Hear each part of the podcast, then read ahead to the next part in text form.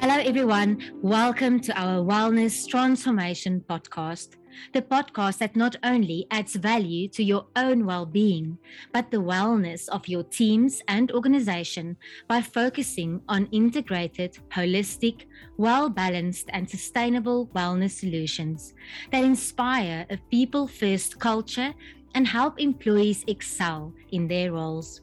My name is Mariana Carroll, and I'm the owner and founder of MCC. Today, I want to challenge us with this question How do we not only survive, but thrive in an ever changing world? But before we go into the session, and as always, let's all take a deep breath in and now out. Now, let me hand you over to Alison Hallett from Work Mind Matters. Alison is an occupational therapist, and Nicole Ramji. Nicole is the owner and founder of HR Synthesis. Today, Alison and Nicole will discuss how to move from clutter to clarity, from a place of social lethargy to connectivity, and from drudgery to creativity. Here is Nicole. Thank you, Mariana. I found this very interesting, um, Alison. But this research that I've come across uh, that we were discussing earlier, that over the last year, the term languishing was coined uh, the dominant emotion of 2021. A recent publication of research conducted during the pandemic by Professor Ina Rotman, the Peopleful colleague and board member, indicated that 27% of the 10,804 individuals whose responses were captured, fell into the languishing or surviving category.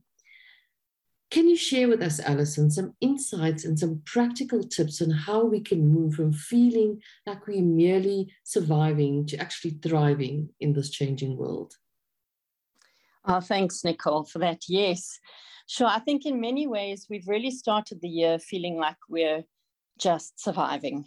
Um, there are there are those who have thrived and who flourished through this period or have periods of flourishing, but so many, as we've seen in the study, ha- are are either surviving and languishing, or even worse, in crisis. And it's been a difficult year in terms of being being motivated, getting you know feeling fatigued. And so, what does it mean to thrive when you're in that space? How do we how do we get into a better space? Now, thriving is really about, you know, it's about having great balance in your life. You know, it's about having a sense of meaning. It's about feeling grateful and hopeful. And, you know, as you sit there and think about it, are you feeling that? Are you feeling grateful and hopeful and in balance and everything, got every, all your ducks in a row?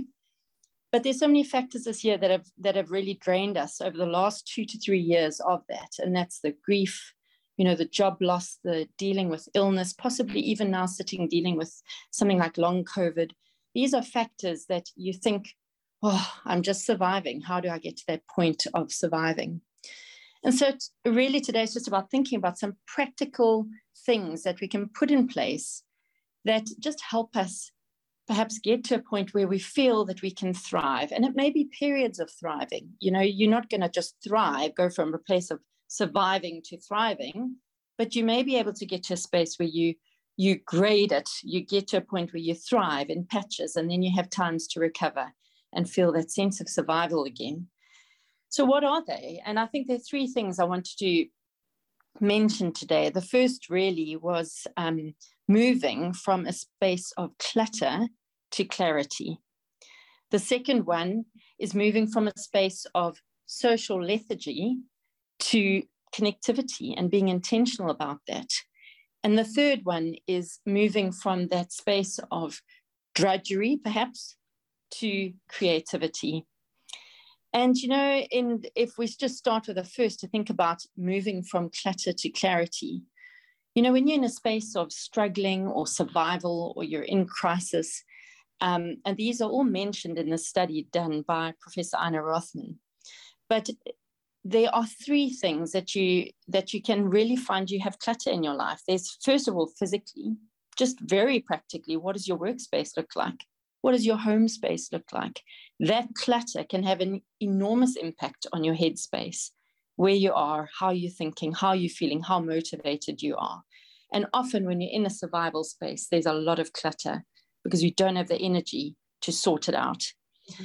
Secondly, is the mental clutter that, and this is a big one because I think we have fallen into that multitasking mode, working online all the time, switching the camera off, doing things in the background, having a quick call here, you know, writing up a document there while you're sort of half listening to what's going on in a meeting.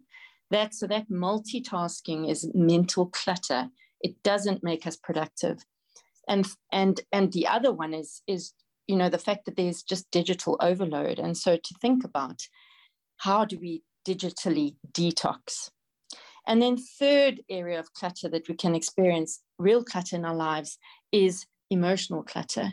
And this is really thinking about have you taken time, and perhaps you have had an opportunity to take time to download in your brain and in your emotions and in your heart everything that has happened over the last two to three years?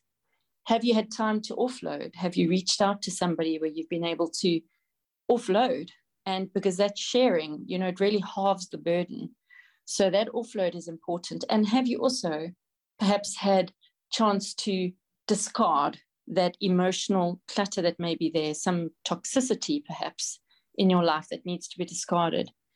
So that's moving for that's those are just some tips on moving from a, a space of clutter to clarity in order to thrive.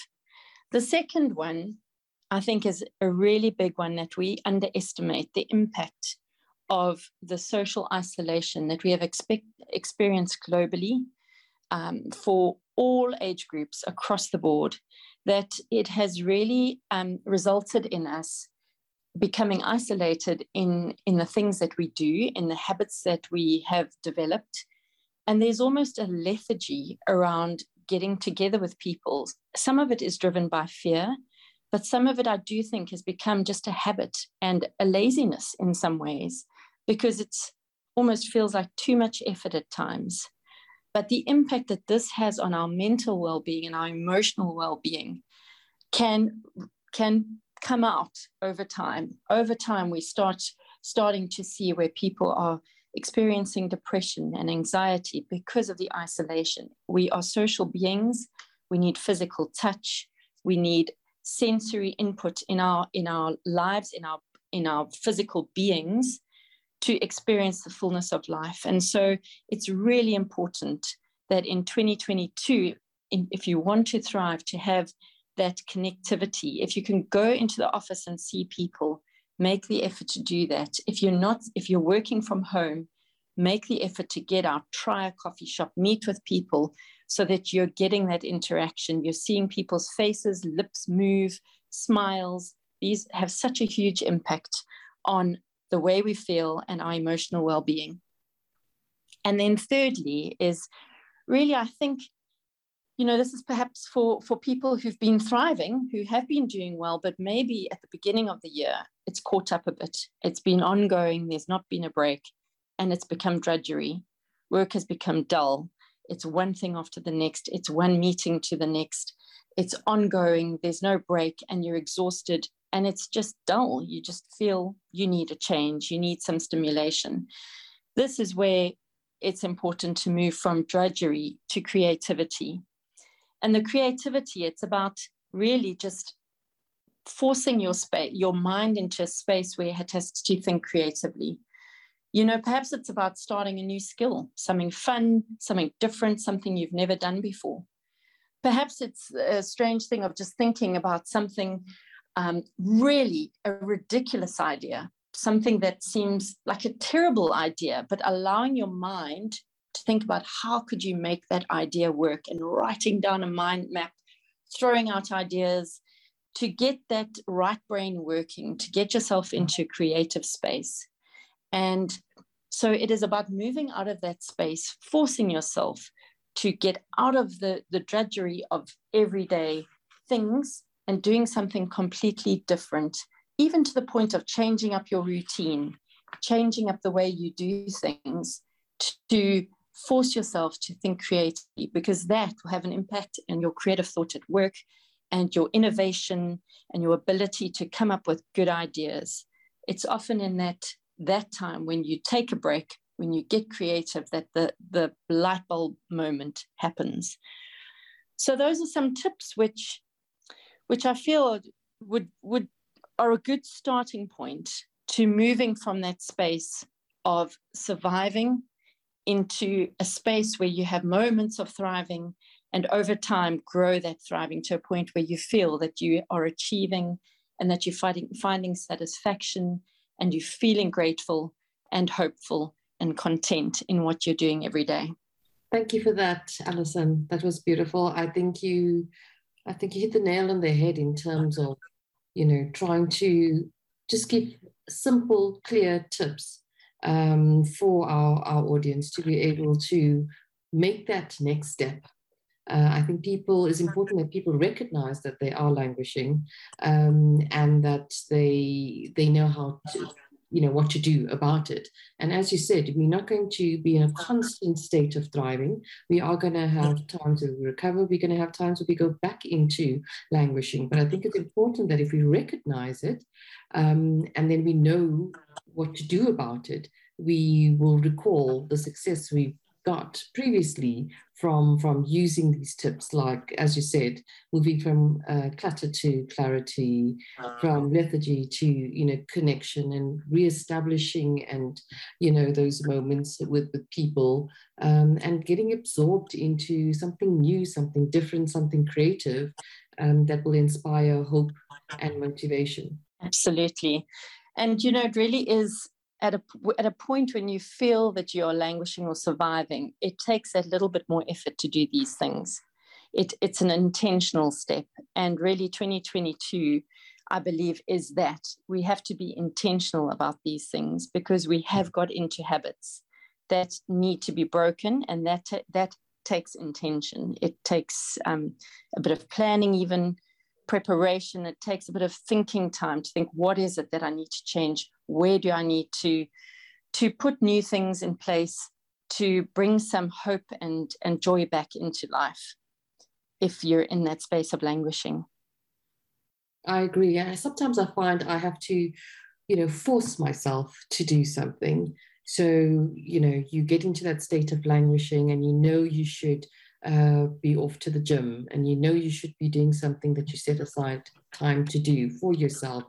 Um, and, you know, it's so easy to say, well, um, you know, let's just leave it and tomorrow's another day. But I think if you force yourself, you almost fake it till you make it. You arrive at the and suddenly, you know, the energy appears, and suddenly, you know, whilst you're getting into it, you realize, okay, this is not so bad after all. Um, you're not as tired as you thought you were, and it feels so good to know that you stuck with it and that you actually completed what you set out to do for that day.